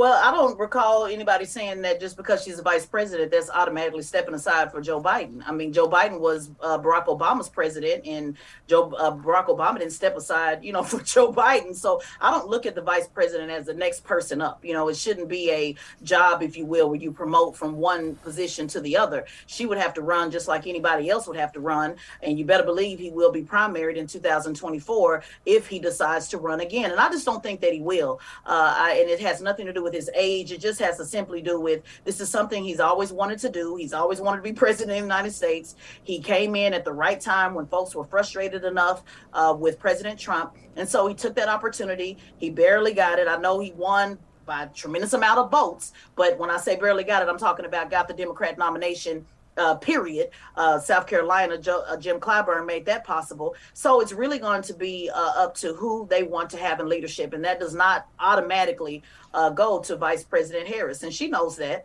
Uh, anybody knows that you still have to run again, and you could possibly lose, just like Joe Biden did when he ran two times previously. You, Tezlyn, you have your finger on the pulse now. Really speak eloquently to to the you know, millions and millions of Americans who feel disgusted with both parties, who feel unrepresented by the political system writ large. I mean, what what could the Democrats do or the Republicans, you know, in 2022 and 2024? What kind of a platform do you think would renew the trust um, of Americans like you who feel really alienated from both parties? Yeah, platform that stars with not lying a platform that starts with not volunteering lies that nobody asked you to do. That's been my frustration with Joe Biden. But Joe Biden has had a record uh, that I've never been satisfied with, starting with the 94 crime bill. So I was never confused on the type of president that he would be. But when you talk about the platform as a whole, uh, again, they have a lot of work to do. And it starts with delivering and having this elitist attitude of, oh, you know, people are going to talk and the polls are what they are. And we're just going to continue to just act like none of this exists. Uh, that just builds more resentment and more people just completely falling out of the system as a whole and in particularly when you talk about the midterms now all of a sudden you know wanting to ride on roe versus wade thinking that that's going to be the savior for it all. You know uh, president biden came out and said that roe versus wade is on the ballot. It's not on the ballot sir. In some states it's on the ballot. In some states it's not. That is not going to be the the blanket that's just all of a sudden going to right the ship uh, in the direction that people want to see this country going. People are very consistent and very clear when they talk about the policy that matters to them. And it's not across the board the same. You have black folks who are talking about reparations. You have black folks that are talking about small businesses. You have many groups across the board that are asking for things, healthcare, uh, more opportunities for uh, businesses to grow, and so on. And so, if they continue to not listen, it actually hurts the local candidates, which is my concern. Local candidates who will feel the wrath of the large party that has hurt them. There's a primary going on tomorrow, in case folks don't know. A mm-hmm. primary with city commissioners, county commissioners all over this country who are nonpartisan, who are not running under a Democrat or a Republican ticket, who will be hurt because people are just completely fed up and they have lost hope uh, in this system, this two party system that we're all having to be forced to deal with. Hmm. Well, I get the sense that a lot of so many voters, so many people in America are frustrated with the Biden administration, frustrated with their emphasis on certain things, Democratic policies, but maybe don't totally trust the Republicans or see some of these Republican candidates, these personalities who are still very in a Trump mold, reminding them of Trump themselves, who they don't like very much in Arizona, in uh, in Georgia. Um, you know, Dr. Oz is turning out to be a really terrible campaigner. The Republicans look to me like they're actually going to blow a huge opportunity in November. Maybe not. There's time for them to right their own ship. But uh, what is your uh, takeaway from, from seeing you know Republicans having this big opportunity, but then now they're not polling as well in a lot of these races as they were expected to be polling? Now, let me be very clear, and I, I have a lot of uh, conservative friends uh, who have spoke out about this, who are not Trumpers, uh, who have always been frustrated before Trump about how there's been an opportunity to talk uh, to other voters, particularly black voters, because that's obviously what I speak the most about. And they've never taken the opportunity, as far as we're concerned. I to say never because that's an absolute, but for the most part of it, they haven't taken the opportunity. They've always had to talk to people about policy to win people over. And so now, when people have to make a decision between Democrat or Republican, not being a Democrat or being uh, critical of the Democrat Party like I have been does not mean that I'm going to automatically just choose uh, the Republican Party or choose to be a Trumper. It doesn't work that way. Just because I don't want to date this guy doesn't mean automatically I'm going to date you. I'm looking for a new love. In the words of Mary J. Blige, I'm looking for a new love, a real love, and somebody that's actually going to take the time to keep their promises. So most folks, I believe, independent are like me, in the middle, non-party affiliated voting for their county commissioners, voting for their city commissioners, voting for their state reps, voting for their their uh, their their local positions, and looking to that. And actually, that's really what we should be focused on. Those are the things that affect your everyday life. Hmm. People who say, you know, I don't do politics. I always remind them, you may not do politics, but politics most certainly does you. And so, the Democrat Party and the Republican Party, to a lot of folks, are just trash. Let's just be honest about their trash. So there's a lot that they have to do to build the bench. And I'm not so much concerned about what the Republicans are doing. I know people want want me to be concerned about that, but 90% of my community votes for the Democrat Party. So I have to always look at what is affecting my community the most, and that's the Democrat Party. And so that's why I hold them more so accountable uh, than I do Republicans because they just bottom line just don't even do outreach at all. If we just want to be honest about it, I've never seen a Republican come to my church, uh, come to my school, or uh, mix and mingle uh, with the folks that I uh, engage with, and that has allowed Democrats to take advantage of my community because they have not had another option to choose. I, I, that is one of the things that bothers me the most is that the Democrats take black voters for granted and the Republicans ignore them.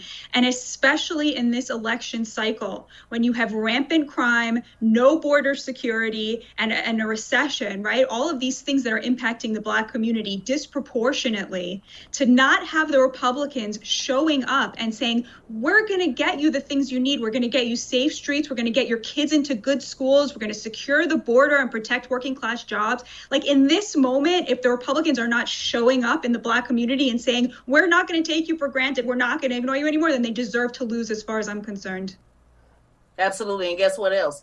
Democrats who continue to show up uh, just around election time, they deserve to lose too. So mm-hmm. I guess we're mm-hmm. just going to see, you know, how the, how the chips fall, let them fall where they may. Uh, but there are many conservative policies. Uh, I, I, won't say conservative, I'll say Republican because there is a difference between conservative and Republican. I always try to let people know that. Small black business, for example, mm-hmm. when you mm-hmm. talk about, you know, opportunities uh, to bring economics about the bag, if you will, uh, to talk about that to the black community. No, they don't talk about it. In the Democrat Party, particularly far left, they never talk about small business at all. They think that they can only run on social issues. And that's just not the case. And let me also say this Black men are continuing to be ignored uh, in the Democrat Party. And there you'll hear people say, oh, Black men have to vote and have to do better. Let me correct the record right now. They vote, they vote in large numbers. It's not about blaming the voter, it's about blaming the leaders that continue to come lie to the voters and then get lazy and do a piss poor job of keeping their promises. And we don't hold them accountable enough and there should be consequences and repercussions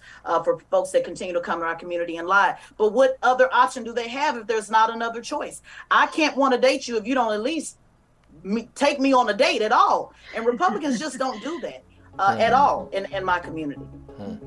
Well, Tezlyn, thank you so much for joining us today. Thank you. And we'll be back with more Rising in just a minute. We have some breaking news for you. Dr. Anthony Fauci will retire this December, according to the Washington Post. Fauci is stepping down after more than 50 years in government service. He leaves his post at the National Institute of Allergy and Infectious Diseases. Fauci has been at the NIAID since 1984 and started out at the National Institute of Health in 1968 as a 27 year old doctor.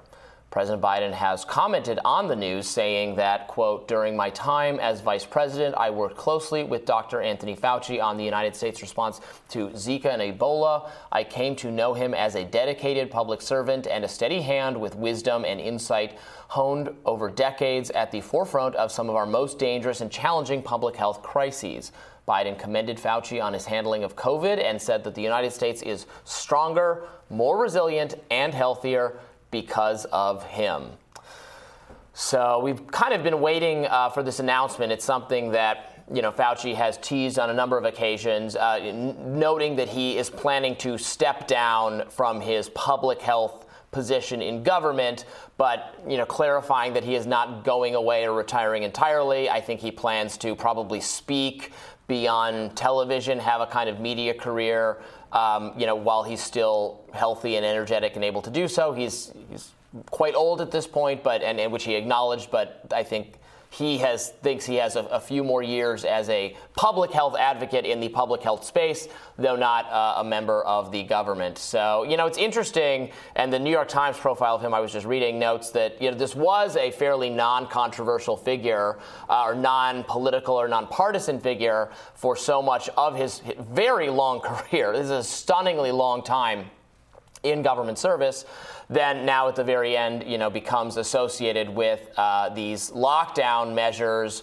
social distancing, masking, things that I have been very critical of, that you've been very critical of, and then of course, you know, ultimately the major question, which is does this research is this research he has been such an advocate an advocate of the gain of function research and our funding of it did that have something to do with the pandemic in the first place? A question i think we're still uh, trying to get answers to in fact, a question that you yourself posed to him in our interview with him and did him. not exactly he did not answer. clear answer, right? Exactly, like most of the questions we asked him. Um, the New York Times is reporting that um, Dr. Fauci has been working on a memoir, um, and in an interview last year, he said he was precluded from contracting with a publisher while he was still employed by the government. So, you know, I'm sure he wants to sell his memoir. I'm sure he wants to sort of keep that conversation going. Um, I, I, will say, um, you know, so during our interview with him, you know, I believe we asked him about, we got to ask him about six questions, right? We only got 15 minutes, and we each asked him him a version, each of the questions was a version of, is there anything you would have done differently? Is there anything you regret? Can you admit to making any mistakes? And he really couldn't. It was very shocking for a person who claims that he represents science to totally, you know, throw out the scientific method where you learn from your mistakes. And he just couldn't admit to having done anything wrong. And it's so interesting because former White House COVID response coordinator, Dr. Deborah Birx, told CBS News yesterday that the U.S. government hasn't learned from its mistakes made during the initial days of the pandemic. So let's take a look at that. Well, I think what just was so disturbing to me about monkeypox is a lot of the issues that got us into the ditch with COVID were repeated. Those mistakes were repeated with monkeypox not adequate testing early on, not making tests available in every community that you knew was at risk. I mean, we had the roadmap of who was at risk. We should have immediately made it tests available through the Gay and Bisexual Network. They are very responsible people. They're very knowledgeable about prophylaxis and preventing disease because they've been doing it for decades. This is a highly informed group. If they had communicated to that group, if they had provided testing, if they had provided vaccines to all of them in May, we wouldn't have this problem in August. And so five months had gone by. Just like what happened with COVID, lack of preparation, lack of engagement, lack of utilization of the tools that we had in real time to prevent this it's a massive and continues to be a massive indictment of the public health bureaucracy of the CDC and the FDA. That they they screwed this up again the exact same types of problems. Uh, you know, the FDA taking too long to allow the vaccine that was in this warehouse to be rolled out because they hadn't inspected it. They weren't prepared for this. Um, same issues with testing. Uh, recall, of course, that the CDC in the early days of the COVID outbreak, you know, centralized testing, outlawed the kind of testing that, that other private labs had come up with, and then and, and didn't sign off on that. They signed off on only their own tests, which then did not work, which then actually had suffered from from from massive failures. So it's really uh, it really uh, is an indictment of the public health, uh, the government component of the public health. Uh, uh, response to this pandemic. So, you know, at the one hand, figures like Dr. Fauci want to say, you know, put your trust in the officials. The bad people in our society are people who cast doubt on the experts, on the government, on the officials. And, and he's become very, you know, far ranging in that criticism. He recently, in an interview, talked about, you know, the, the, the, Fauci effect, which he described as the, this inspirational figure he provides for people to become involved in science because they're hungering for objective truth. And, you know, he, and then he likens that to, uh, he contrasts that with like the people involved on January 6th and, and all sorts of things. So he has certainly leaned it, you know, he maybe to, it wasn't entirely his doing to become this politicized figure, but he has by now leaned totally into it. He knows he's, you know, a saint for uh, for Team Blue and a sinner for Team Red, and he's just you know totally leaned into that. But then then it's very rich to hear him complain about the politicizing of the science. No, definitely. That was so inappropriate while still in this job to bring up January 6th. Like Dr. Fauci, nobody cares what you think yeah. about that. But what you're doing there by saying, A, I represent the science, and B, I am on the side against January 6th is essentially saying that Team Blue, you know, science belongs to us, or what Pat what you call science is just another version of you know politicized democratic messaging which is of course like the huge problem here. I will say i feel a little bit like what um, dr birx was saying when she com- she's comparing the monkeypox failures to the covid failures. To me that rang a little bit false a little bit like when we asked dr fauci if he would do anything different and he said he would have been more stringent in the beginning right? It would have been right. more masking right? The, the failure of the early days not the early days of the covid pandemic when nobody knew anything but by two months in, three months in. The failure at that point was to have a virologist giving um, public policy recommendations mm-hmm. because he has no idea how crowds work. He has no idea what makes people trust things. He has no idea um, what convinces people of things. And so he came out there as the sort of coordinator of um, this massive response and ended up politicizing the number one thing that needed to not be politicized. The big mistake was not listening to the American people, not allowing people to tell you what they needed, which they were doing very loudly. There was just a sort of total ignoring of that. And and what we saw is that that, that, that was what ended the pandemic. The pandemic didn't end because Dr. Fauci was like, well, you know, I guess we can ease up. No, it ended because the American people said we're done with this. And the CDC, leading from behind, finally last week followed along with where the American people had arrived at on their own. Um, you know, of course, they had backing in red states from their from from the authorities there. But so I think that that, that there's very different um, what's happening. I mean, of course, yes, testing failures at the micro level, there are some similarities there. But the real problem, as you say, Robby, is um, the way that the authorities beclown themselves mm-hmm. by themselves politicizing their own work and making it impossible for half of the nation to trust them. And of course, Fauci claims, you know, when we asked him and, and other times, he'll say, well, I didn't lock anything down.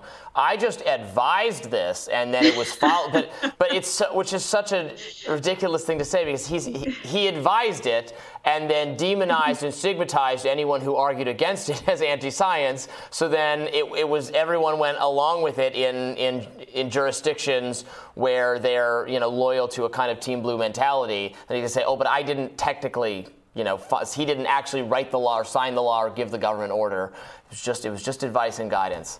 I think, uh, I think that rang a little bit hollow for me and uh, for our viewers. Uh, so anyway, we'll we'll see. I'm sure we, this will not, by no means, will this be the last we hear from uh, from Dr. Fauci. He will still be in the public eye. Uh, he'll probably, in fact, he'll probably feel like he has a freer hand to criticize probably the right and you know move off the narrow subject of COVID than he does uh, even right now. So we will we will have to see, but we'll have more rising uh, in just a minute. CNN's Brian Stelter had his last episode of Reliable Sources this Sunday. The show was canceled by CNN, possibly as part of major shakeups that might be coming to the network uh, given its new leadership, new management structure. Uh, Stelter had a last show featuring uh, Carl Bernstein was one of the guests who talked about the need for in, for media channels to be more frank about referring to Donald Trump as a criminal. Let's watch line in the book. It's about what I learned as a 16, 17, 18 year old going to work in journalism. Is the line that I was taught by great reporters covering civil rights. And that is that the truth is not neutral. The truth is not neutral. That doesn't mean that we, we have to be fair in all we cover. We have to give acknowledgement to two sides. We have to be judicious, but not judicial. I know there's been a lot of a lot of angst about, for instance, calling Donald Trump not on, on this network but all over a criminal. Well, you know, we called Nixon a criminal president in reporting on Watergate. He, in fact, he never was convicted of a crime, but he was a criminal president. Donald Trump is a serial liar, as I once called him on the air. And I said to myself, I hope that doesn't sound pejorative because that's, and I reported, what most Republicans in the Senate of the United States regard him as. So I think we've got to do a better job explaining to our readers and our viewers what we do and how we do it. And at the same time, the bottom line has got to be the best obtainable version of the truth. And in fact, the truth is not neutral. Ask yourself this question Is a lynching neutral? I've covered those kinds of stories. It's not neutral. It's not neutral. You know, uh, yeah, I didn't know if the former president's name was going to come up so early in the in the hour, but it's appropriate. didn't know if the former president's name would come up. Uh, uh, Batya, what uh, what did you make of that interview? I thought it was. Kind of indicative of an approach that is not working so well for that channel. But uh, what do you think? I think it is blasphemy to use lynching in that context. I'm sorry, like I'm religious and like it is blasphemous to um, to to minimize the memory and the history in such a way that you're comparing lynching to what to what are Donald Trump's crimes that Carl Bernstein believes lying? Lying is now supposed to be a crime, right? He says we should call Trump a, a, a criminal. And then what is his example of his crimes? Oh, he's a serial liar. So now the leftist view is mm-hmm. um, lying should be a crime, and that's comparable to lynching. It is so disgusting. And it is so indicative of the problem with the leftist liberal mainstream media, which is they are high on their virtue, high on the idea that they are the ones who should be giving the American people information, you know, that's neutral, right? Or that's objective, when all they're doing is pushing a politicized party line and not just any politicized party line, but one that has immiserated the working class of all races, of all parties. That is what Trump represents represented, and they will not contend with that because it threatens their position in the elites, right? It, th- it uh-huh. threatens their position as the purveyors of quote unquote truth. I'm sorry, truth does not have a liberal bias. In fact, the opposite might be the case. That's what the American people are increasingly saying today. So that that clip, that Bernstein quote, is just it just so deplorable and really embodies like everything that's wrong with the liberal mainstream media today. I think it's fine to colloquially call Trump a criminal and Nixon a criminal and Joe Biden and Obama and Bush and Clinton and probably all the rest of them have done uh, have done things that colloquially criminally are bad.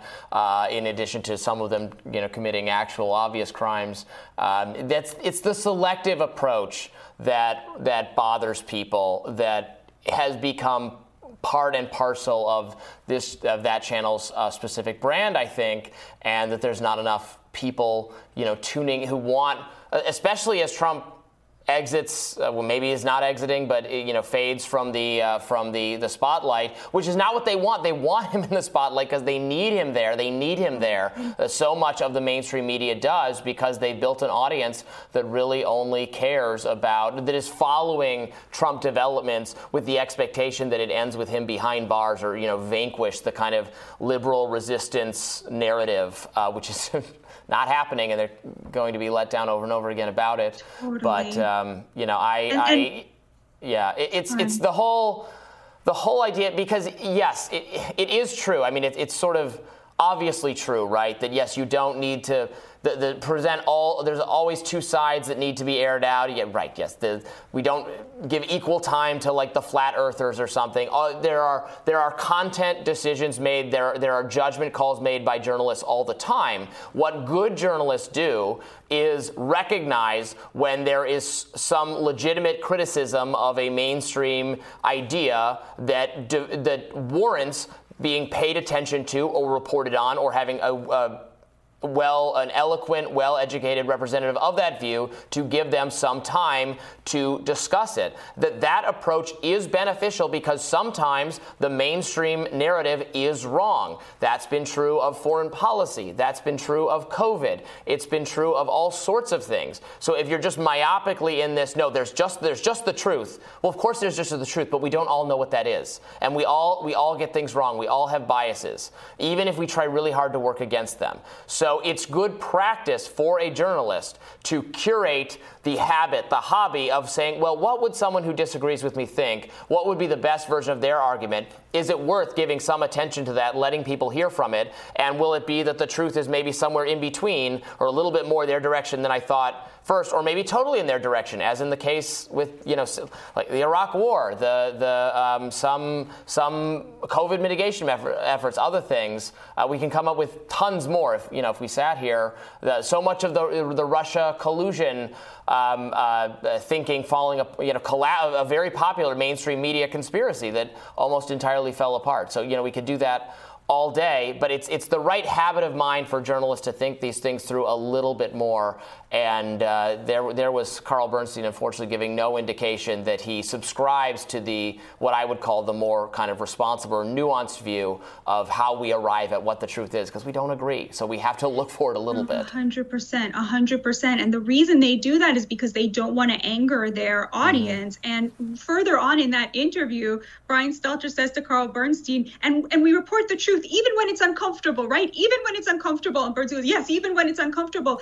And it's such a farce because these people never, ever say anything that would upset their very elite mm. progressive audience. So they are under this misconception that they are these brave fighters for taking on Trump when the truth is they they never ever say anything that they think that their audience is going to to to to, to not like or, or, or disagree with. And so, you know, they take on this paper tiger in the version of in the form of Trump, right? And and you're right, they're addicted to it. Their biggest fear is that Ron DeSantis is they're going to have to actually, mm-hmm. you know, critique actual policy. Um, and it, it's just so disappointing. And, and that clip is again, I just say so perfect because you know he comes out there and says we have to tell the truth. Well, what is the truth? The truth is is that because Trump is a liar, he's a criminal who's as bad as people who lynched people, right? Like you think that's an objective truth? Of course, it's not an objective truth. That's that's not any kind of truth, right? That's just democratic propaganda mm-hmm. you know the democratic party line and you know that's that's uh that that's what they consider that this is why cnn is struggling is yeah. because unlike msnbc that said look we're you know they didn't say this but you know essentially have just accepted their role as being spokespeople for for for the democratic party cnn is still under the impression that they're doing this kind of brave journalism right. while essentially doing the same thing just parroting those those talking points well, although we've been very uh, we've been very critical of, uh, of that show and some of its guests, uh, I do I do have to think uh, Brian you know Brian Stelter did have me on the show uh, a couple times and did have you on. Yes. So unlike a lot of people on the mainstream media who will never deviate from the kind of uh, bringing on you know resistance type guests or you know, former former FBI former, so many former G men become uh, have found a home on these mainstream networks. Uh, I, I, was grateful to be on and, and share my perspective, and I know uh, you you had a really great, really fiery clip that I think it was beneficial for that audience to see. So uh, I'm to, to the extent that there, there's going to possibly be even less of that going on in, in mainstream media. I think uh, I think the loss of the show is in that sense a shame. So uh, so there's that. Yeah, although Fox News is still hosting, you know, they'll have Democrats on all the time. Mm-hmm. So that is happening somewhere. and they have Democrats watching. Too true. All right, we'll be back with more Rising in just a minute. I have to admit how wrong I was about the Patriot Act and the Iraq War. All those people from Glenn Greenwald to Matt Taibbi to Dave Smith to Kat Timpf, you know, I dismissed their ominous warnings that when the government, what the government could do to Muslims, they could do to you. Yeah. And I never believed that, but I'm wrong, and so I'm eating crow. Well, and it tastes delicious. Hmm, that was Fox News' Greg Gutfeld admitting he was wrong about the Iraq War, something the mainstream media figures, mainstream media figures often struggle to do, or if they do it ever or at all. Matt Taibbi even responded to the clip, thanking Gutfeld for his admission, as did uh, Dave Smith, who's one of one of my people, libertarians. So is Kat Timpf, by the way. Uh, so yeah, you know, and I, and Greg Gutfeld has always had um, some uh, libertarian sensibilities on a number of issues, on, on drug issues. Actually, he's been very libertarian on those issues and some other things. So uh, you know, I'm not surprised to hear him say the Iraq War was wrong and the Patriot Act was wrong. Actually, I would have thought he possibly already had held those views. Maybe he did. He's just you know announcing them for the first time. But, you know, it gets to something that I wish more conservatives would take seriously, especially now that we're hearing all this kind of anti anti intelligence agencies, anti law enforcement furor in the wake of the Mar a Lago raid. I'm seeing defund the FBI, et cetera, from, you know, major, from, from Republican political figures and Republican commentators. And I'm like, and, and, actually, I become a little bit cynical because when push comes to shove, the Patriot Act gets reauthorized and voted for by all of these people. Right. this has happened, to, and this is right. This happened with the um, was it Carter Page? Was that his name? The uh, the, the FISA abuse when mm-hmm. Trump was in office, all that stuff, and then they still they still reauthorize the Patriot Act when it comes up for a vote. So there's a lot of hypocrisy from many GOP officials on this kind of stuff. They'll say that, yes, there's a deep state and law enforcement is out to get Trump and Trump supporting people. But then they then they fund them. Then they then they fund this entire apparatus. So it, it feels like they're just saying that, but they don't really believe it in some in some cases. Um, I think Greg believes it though. Greg um, believes know, it. Yes, I, I, yeah, yes. Absolutely. Um, I, that was such a beautiful clip because, especially, I love what he said at the end. I'm eating crow and it tastes fabulous. It tastes great. Whatever he said. That is exactly right. Journalists have lost the ta- the sweet taste of being able to admit that you were wrong. I mean, that willingness to admit that you were wrong about something is the thing that gives me personally the courage to, you know, take big swings at things, to develop opinions about things because I know that if I find counter evidence, if I find that something I said was wrong, I can admit it. You know, that is the thing that makes us worthy of the trust of the American people. And unfortunately, like you said, Robby, so few people in the media are willing to do this. And I mm-hmm. so respect that Greg went out there and said that. And very interestingly, um, uh, uh, it, Tucker Carlson had a special called Patriot Purge about January 6th. Okay, the, the special very heavily implied that the FBI was very heavily involved in January 6th. Whatever you think about that, the special was full of criticism, implied and explicit, about how we treated Muslims, you know, in the wake right. of, of, September 11th, about Guantan- Guantanamo Bay. I mean, what does it say to you that the biggest critics now of, you know, the way that we treated Muslims and, you know, the way that we treated these prisoners of war, the way that we sort of the Patriot Act, you know, throwing away civil liberties, that these people are the biggest influencers on the right. Tucker Carlson, the number one rated show, The Five, where Greg Gutfeld made those comments, the number one rated show. They're sort of in competition with each other. Uh, you know, Greg Gutfeld's show itself is the the number one rated show on late night television. Right? These are the number one rated shows, and interestingly, they have anti-war, civil liberties oriented, right wing populists making these very important points that you used to be able to see on the Daily Show. You used to be able to see right on these shows that were very critical of things like this. And you know, as I said in my radar, where is the anti-war left? They're they're busy, you know, saying you know calling Trump a Putin right. stooge. That's that's what they think their job is now. And, and the point that Gutfeld observed should not be glossed over. That the, they can do this. They, they've done this to Muslims.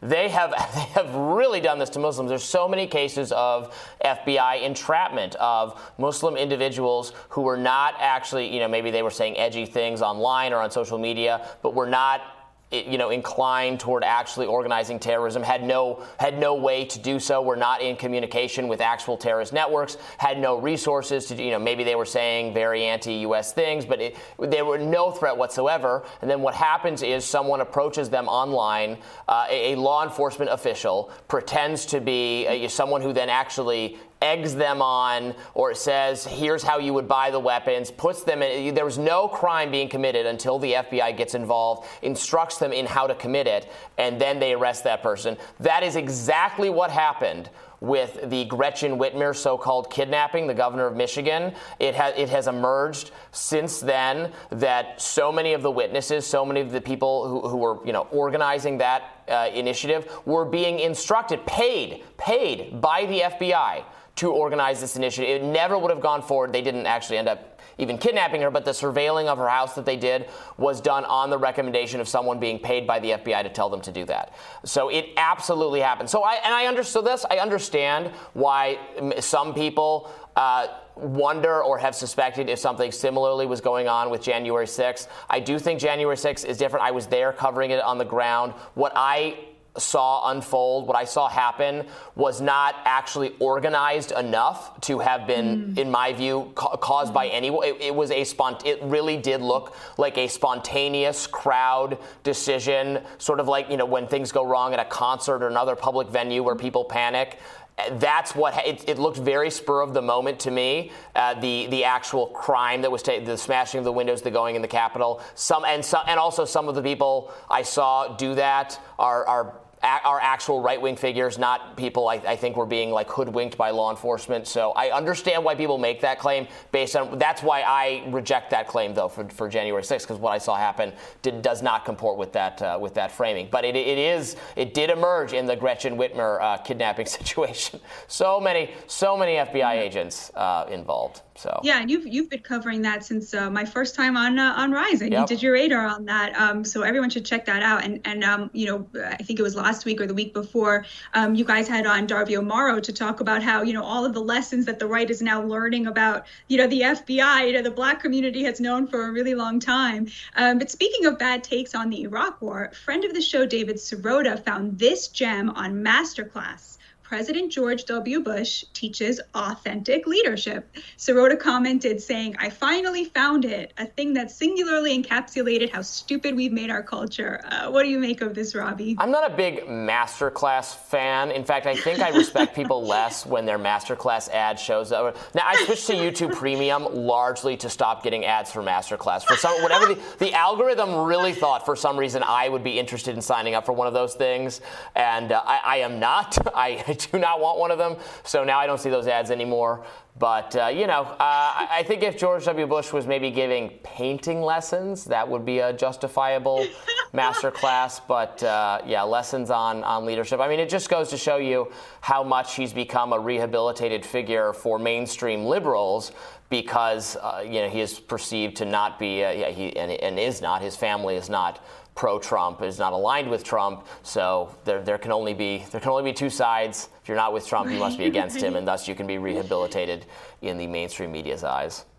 Yeah, it is very interesting. Also, now seeing, um, you know, Liz Cheney in her humiliating defeat talk about, you know, floating a potential uh, uh, presidential run. You know, the idea that somehow there are enough Democrats who would vote for somebody, you know, who's like anti-abortion just because she stood up to Trump. Honestly, it is is a good question. Um, although I don't think it's gonna it's gonna go so very very well for her. Um, I do want to close out this segment about admitting when you were wrong with a clarification on something I said a couple weeks ago um, about the um, the conflagration between Israel and Palestinian Islamic Jihad. Um, I said that there was footage of a rocket falling in the Jabalia refugee camp, and that um, Israel claimed that that footage was of a Palestinian Islamic Jihad rocket that had fallen within Gaza. But it turns out that um, there were two rockets that fell in Jabalia. One of them was that footage, and um, the, the the the civilian count on that is seven to eight. I'm still getting clarification on that. but the second second rocket fell on Sunday, and um, there's now reporting from Haaretz that that was an Israeli rocket, and that was the one that fell in the cemetery and killed five children. And the IDF so far is not contesting the reporting that that was an Israeli rocket. Mm. And so I just wanted to clarify that that there were two rockets, and that Israel is not actually, I don't believe, to, I just checked, but not contesting that it was their rocket that killed those five children. Which, and we, we did, uh, we, for anyone who wants to hear more about that, we did, uh, Briahna and I talked, I believe it was Briahna, talked with Katie Halper, I think, last week uh, about uh, that issue. Batya is by far the most honest person in the entire news media industry. Uh, people so disinclined to admit uh, to admit when they get the, the, things wrong or they misread something, but not not Batya. Um, I, sh- I, should say what, what is, what's something I got wrong? I I, I did uh, I did uh, you know I, I COVID early days. I uh, absolutely did not, I could not comprehend, you know, the scale of death we were about to experience from the disease. I remember thinking, there's no, I, I just couldn't even conceive of it. Like, like we're all going to be, well, we're all going to be locking down for weeks and months and years because of a disease like that. It's never happened in my lifetime. I can't imagine it, but it's exactly, it's exactly what happened. A lot of my early COVID predictions very, very, very bad. So when I put on my little pundit's hat, um, I do know do know better than everyone else. But we try to give viewers unbiased, you know, fair news. Uh, not uh, totally unbiased because we have perspectives, but we try to bring on a variety of perspectives so that you're hearing, you know, the best arguments for each different one uh, from uh, different hosts and guests, etc. So. Tomorrow on Rising, Briahna Joy Gray will be back with you all, and I will see you next week. Mm. Always love having you here, Batya. Thank you so much. Uh, be sure to like, share, and subscribe so you never miss any of our content. For those of you who like to listen while on the go, we're now available anywhere you listen to podcasts. Got that almost memorized by now, maybe tomorrow. Uh, okay, thanks everybody for tuning in, and we will see you soon.